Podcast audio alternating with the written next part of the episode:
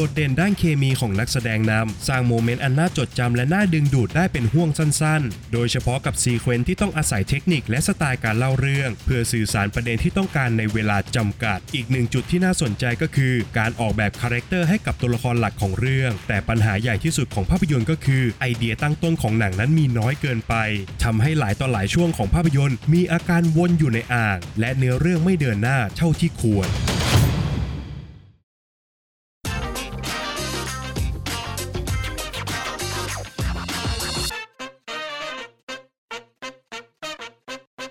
สวัสดีครับ ยินดีต้อนรับเข้าสู่ฟิเมนรีวิวนะครับ และภาพยนตร์ที่เราจะนำมารีวิวกันในวันนี้ก็คือ OMG รักจังหวะ ผิดจังหวะ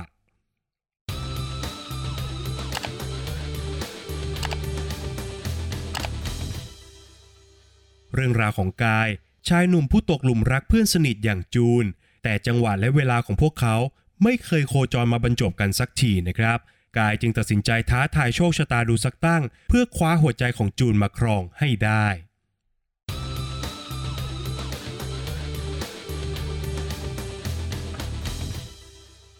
อะไรจะเกิดขึ้นเมื่อเราเกิดตกหลุมรักคนที่มีแฟนอยู่แล้ว เพียงแค่คำถามสั้นๆ เพียงหนึ่งข้อนี้นะครับ ถูกนำมาขยายเป็นไอเดียหลักของภาพยนตร์ขนาดยาวเรื่อง OMG รักจังหวะ ผิดจังหวะ ผลงานล่าสุดจากค่ายหนังอารมณ์ดี GDH พร้อมกับคว้าตัวผู้กำกับภาพยนตร์อย่างพงษ์ทิติพงษ์จาก Hello Filmmaker นะครับ ซึ่งเจ้าตัวเคยฝากผลงานภาพยนตร์สั้น รวมไปถึงมิวสิกวิดีโอชื่อดังมาแล้วมากมายครับ โดยคราวนี้พงษ์ทิติพงษ์ผันตัวมาจับงานภาพยนตร์ขนาดยาวเป็นครั้งแรกอีกด้วยครับ สิ่งที่โดดเด่นที่สุดของภาพยนตร์ก็คือ การใช้ประสบการณ์ร่วมของผู้ชม เป็นเครื่องมือหลักในการเล่าเรื่องครับ โดยเรื่องราวทั้งหมดที่เกิดขึ้นใน OMG นั้น มันกินเวลายาวนานหลายปีนะครับ ซึ่งทำให้ผู้ชมนั้นเหมือนได้ร่วมเดินทางผ่านช่วงเวลาต่างๆ ในชีวิตไปพร้อมกับตัวละครครับไล่มาตั้งแต่ช่วงชีวิตในรั้วมหาวิทยาลัย การตกหลุมรักกับเพื่อนสนิท การค้นหาความฝันในชีวิตของตัวเอง การพบเจอกับรักที่ผิดหวัง รวมไปถึงการเติบโตเป็นผู้ใหญ่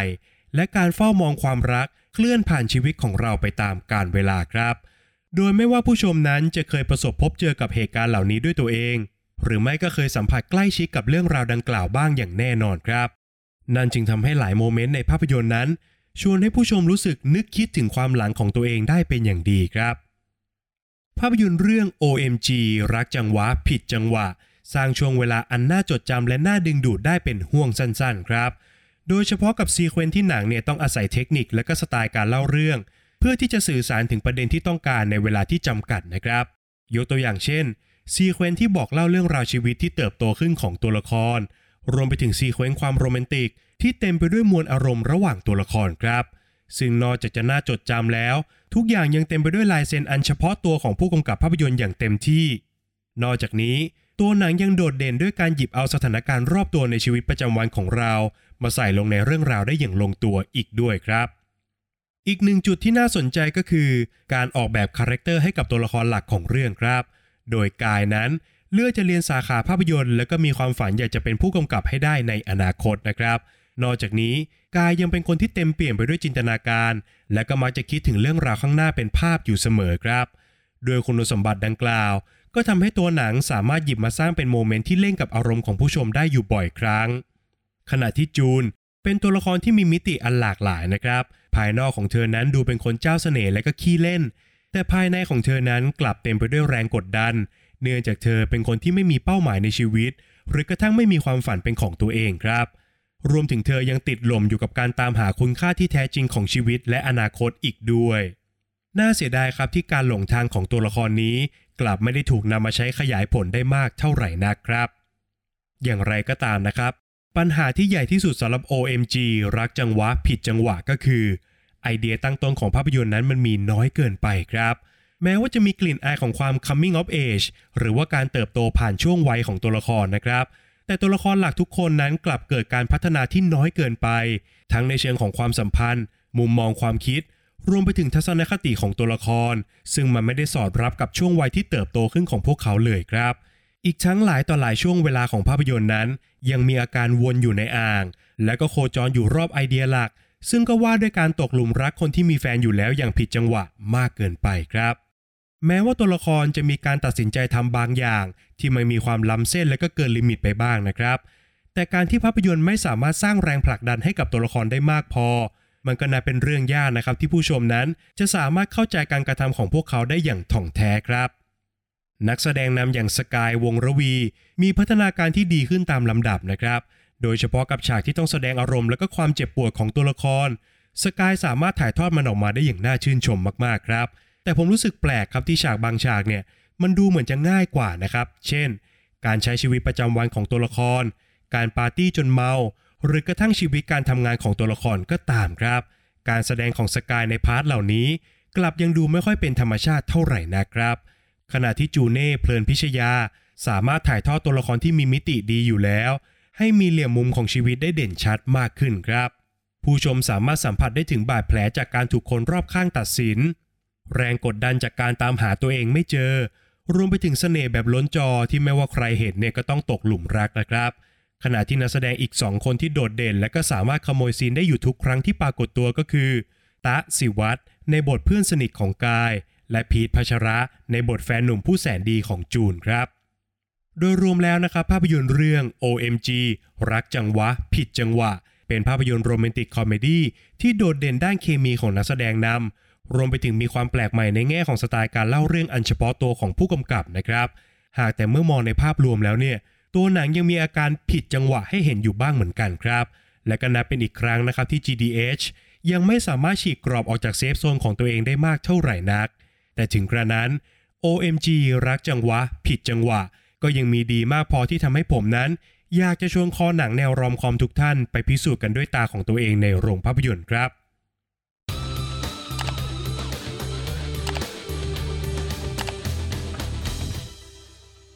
ประเด็นตกผลึกจากภาพยนตร์เรื่อง OMG รักจังหวะ ผิดจังหวะ ที่ผมจะชวนผู้ฟังทุกท่านมาคุยกันในวันนี้ก็คือ ทุกการตัดสินใจของชีวิตมีความสำคัญเสมอ เมื่อตัวหนังพูดถึงความรักที่เกิดขึ้นอย่างผิดจังหวะ พร้อมกับหยิบยื่นโอกาสให้กับตัวละคร ให้ได้ตัดสินใจเลือกเส้นทางของความสัมพันธ์อยู่บ่อยครั้ง ประเด็นที่ชัดเจนและก็ใกล้เคียงกับความเป็นจริงมากที่สุดคงหนีไม่พ้น การตัดสินใจในทุกจังหวะของชีวิตครับ โดยตัวหนังเนี่ยเลือกจะโยนคำถามเกี่ยวกับความสัมพันธ์ใส่ตัวละครอยู่แทบจะตลอดทั้งเรื่องนะครับ เริ่มตั้งแต่การที่กาย ตกหลุมรักเพื่อนสนิทของเขาอย่างจูน ซึ่งจูนเองเนี่ยก็มีแฟนอยู่แล้วครับ กายควรจะเฝ้ารอโอกาสของเขาอย่างใจเย็น โดยที่ไม่รู้ครับว่าความรักครั้งนี้มันจะสมหวังหรือไม่ หรือกายควรจะลงมือทำอะไรสักอย่าง เพื่อสร้างโอกาสของตัวเองหรือเปล่า หรือจริงๆ แล้วเขาควรจะเดินออกตามหาความสัมพันธ์ครั้งใหม่ ที่มันเหมาะสมกับเขามากกว่ากันแน่ นอกจากนี้ตัวหนังยังมีการชวนตั้งคำถามถึงภาพที่ใหญ่กว่าอย่าง องค์ประกอบของความสัมพันธ์อีกด้วยครับ แน่นอนครับว่าความรักนั้นเกิดขึ้นได้อยู่เสมอ แต่การที่ความรักจะถูกสารต่อมาเป็นความสัมพันธ์นั้น มันจำเป็นต้องมีองค์ประกอบอะไรบ้าง คนที่ใช่ เวลาที่ใช่ ความรู้สึกที่ใช่ การกระทำที่ใช่ หรือหากจะมีแค่ความรักเพียงอย่างเดียวเนี่ย ความสัมพันธ์จะสามารถก่อตัวขึ้นได้หรือไม่ ซึ่งทุกอย่างที่ผมกล่าวมานี้นะครับ มันล้วนเกี่ยวข้องกับการตัดสินใจในการทำอะไรบางอย่างของตัวละครทั้งสิ้นครับ อีกหนึ่งวิธีการเล่าเรื่องที่ตอกย้ำถึงความสำคัญในทุกการตัดสินใจของตัวละครก็คือ การเลือกสร้างตัวละครอย่างกาย ให้เป็นนักศึกษาวิชาภาพยนตร์ครับ นั่นจึงทำให้เขาเป็นคนที่เต็มไปด้วยจินตนาการ แล้วก็สามารถสร้างสารรค์เรื่องราวต่างๆ ได้ภายในเวลาอันรวดเร็วครับ ทุกครั้งที่กายจะตัดสินใจครั้งสำคัญของชีวิต เขามักจะจินตนาการถึงทุกผลลัพธ์ของการตัดสินใจก่อนเสมอ ก่อนที่เขาจะเลือกทางที่เขาคิดว่ามันเหมาะสมที่สุดครับ แต่อย่างที่รู้กันดีนะครับว่า เมื่อคนเรานั้นตกอยู่ในภวังแห่งความรัก ทุกการตัดสินใจนั้นย่อมได้รับอิทธิพลจากอารมณ์เป็นสำคัญครับด้วยความที่กายนั้นตกเป็นฝ่ายตั้งรับในความสัมพันธ์มาโดยตลอด เขาเลือกที่จะเฝ้ารอจนทุกอย่างเนี่ย มันเหมาะสมลงตัวสำหรับเขาแล้วก็จูนนะครับ แต่เมื่อความอดทนนั้นหมดลงจนไม่เหลืออะไรให้เสียอีกต่อไป กายจึงตัดสินใจในการปล่อยหมัดสวนกลับด้วยการกระทำบางอย่าง ซึ่งการกระทำของเขานั้น นับเป็นการข้ามเส้นแห่งความถูกต้อง และก็นำมาซึ่งบทเรียนครั้งสำคัญของชีวิตครับว่า ทุกการตัดสินใจนั้นสำคัญเสมอ และบางครั้งบาดแผลในชีวิต ก็เกิดขึ้นได้จากการเดิมพันที่ไม่คุ้มเสี่ยงเอาซะเลยครับ การตัดสินใจของกายนั้นจะเป็นอะไร และบทสรุปของเรื่องราวทั้งหมดจะเป็นอย่างไรนั้น ผู้ฟังทุกท่านคงต้องไปติดตามกันในโรงภาพยนตร์นะครับ แต่หากมองย้อนกลับมาในชีวิตจริงแล้วเนี่ยไม่ใช่แค่เรื่องความรักหรือว่าความสัมพันธ์เท่านั้นนะครับ ที่จะต้องการจังหวะและก็เวลาที่ใช่ แต่มันคือทุกเรื่องราวของชีวิตของเรานั่นแหละครับ แม้ว่าเราเนี่ยจะสามารถจินตนาการได้ถึงทุกผลลัพธ์ของการตัดสินใจเหมือนกับตัวละครอย่างกายนะครับ แต่อนาคตเนี่ยก็เป็นสิ่งที่เราไม่มีทางรู้ได้อย่างแน่ชัดครับ เราอาจจะตัดสินใจเพื่อผลลัพธ์ในวันนี้ แต่บางครั้ง ความอดทนที่มากขึ้นอีกสักนิดหนึ่งเนี่ย มันก็อาจจะทำให้ผลลัพธ์ในอนาคตนั้น หอมหวานยิ่งขึ้นก็เป็นได้นะครับ ในทางกลับกัน การตัดสินใจด้วยอารมณ์ แล้วก็ความอยากครอบครองนั้น มันก็อาจจะเปลี่ยนแปลงทุกอย่างให้แย่ลงกว่าที่ควรจะเป็นเช่นกัน ฝากไว้ให้คิดกันนะครับ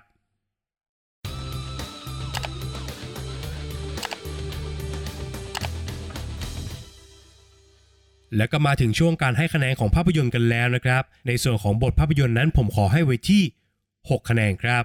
หากวัดจากโจทย์ด้วยความเป็นหนัง romantic comedy แล้วเนี่ย บทภาพยนตร์ก็สามารถทำหน้าที่ของตัวเองได้ดีนะครับ แต่ส่วนที่น่าเสียดายก็คือ part ของความเป็น coming of age หรือว่าการเติบโตข้ามผ่านช่วงวัยของตัวละคร ซึ่งตัวหนังมีศักยภาพที่ดีมากๆ ในการสำรวจมิติดังกล่าวนะครับ แต่ท้ายที่สุดแล้วบทหนังก็ไม่ได้หยิบเอาแง่มุมนี้ มาขยายผลให้น่าสนใจได้อย่างที่ควรจะเป็นครับ ในส่วนของงานสร้างนั้นผมขอให้ไว้ที่ 7 คะแนนครับ ตัวหนังมี production ที่ดีหายห่วงครับ โดยเฉพาะกับ sequence ที่ต้องใช้เทคนิคและสไตล์ในการเล่าเรื่อง ไม่ว่าจะเป็นการย่นย่อเวลาที่ผ่านไปของเรื่องราว moment โรแมนติกของเรื่อง หรือกระทั่ง part ดราม่าสะเทือนอารมณ์ก็ตามครับ ทั้งงานด้านภาพ การตัดต่อ รวมไปถึงดนตรีประกอบอันยอดเยี่ยมเนี่ย ก็สามารถส่งมอบความรู้สึกที่ภาพยนตร์ต้องการให้กับผู้ชมได้อย่างลงตัวครับ ในส่วนของนักแสดงนั้นผมขอให้ไว้ที่ 7 คะแนนครับ นักแสดงสาวอย่างจูเน่เพลินพิชยา มีเสน่ห์และก็ขึ้นกล้องมากในบทตัวละครนำอย่างจูนนะครับ ไม่เพียงแต่รูปลักษณ์อันน่าดึงดูดของเธอเท่านั้น แต่การแสดงของจูเน่ยังสามารถมอบมิติอันหลากหลายให้กับตัวละครได้อย่างยอดเยี่ยมครับ ขณะที่สกายวงระวีเองเนี่ยก็มีพัฒนาการที่น่าสนใจขึ้นอีกระดับหนึ่งนะครับ เจ้าตัวทำได้ดีกับ part ดราม่าและก็ part โรแมนติกของเรื่องครับ แต่กับช่วงเวลาที่ตัวละครต้องการความเป็นธรรมชาตินั้นสกายกับยังไม่สามารถถ่ายทอดตัวละครของเขาได้อย่างแนบเนียนมากนักครับ ข้อคิดที่ได้ผมขอให้ไว้ที่ 6 คะแนนครับ ว่ากันตามตรงก็คือ ประเด็นที่หนังเลือกจะนำเสนอนั้นมันไม่ได้สดใหม่ หรือว่าน่าจดจำอะไรขนาดนั้นครับ แต่มันเป็นการตั้งคำถามถึงจังหวะและก็ช่วงเวลาต่างๆ ของชีวิต รวมไปถึงการตัดสินใจเลือกทำอะไรบางอย่าง เพื่อให้ได้มาซึ่งสิ่งที่เราต้องการครับ แต่ด้วยวิธีการนำเสนอของหนังที่มันถูกเคลือบด้วยความเป็น romantic comedy เนี่ยทำให้ภาพยนตร์ไม่สามารถพาตัวละครไปสำรวจประเด็นดังกล่าวได้อย่างที่ควรจะเป็นครับ ส่วนสุดท้ายก็คือส่วนของความสนุกนะครับ ผมขอให้ไว้ที่7คะแนนครับ สรุปให้สั้นที่สุดก็คือ ตัวหนังเนี่ยเต็มไปด้วยกลิ่นอายที่ผู้ชมคุ้นเคยจากค่าย GDH พร้อมกับตกแต่งด้วยสไตล์อันเฉพาะตัวของ Hello Filmmaker ครับ ตัวหนังสามารถดูได้อย่างสนุกลื่นไหลจนจบเรื่อง แต่ถึงกระนั้นในบางช่วงบางตอนของหนังเนี่ย ผมก็แอบรู้สึกว่าหนังมันไม่ได้เดินไปข้างหน้าเท่าไหร่นะครับ นอกจากนี้ผมยังรู้สึกเสียดายครับ ที่ GDH เนี่ยยังไม่กล้าฉีกกรอบออกจาก safe zone ของตัวเองสักทีครับ จากคะแนนทั้ง 5 ส่วนนะครับหารเฉลี่ยกันออกมาแล้วทำให้ภาพยนตร์เรื่อง OMG รักจังหวะ ผิดจังหวะ ได้คะแนนเฉลี่ยจากฟรีเมนต์ไปอยู่ที่ 6.6 คะแนนครับ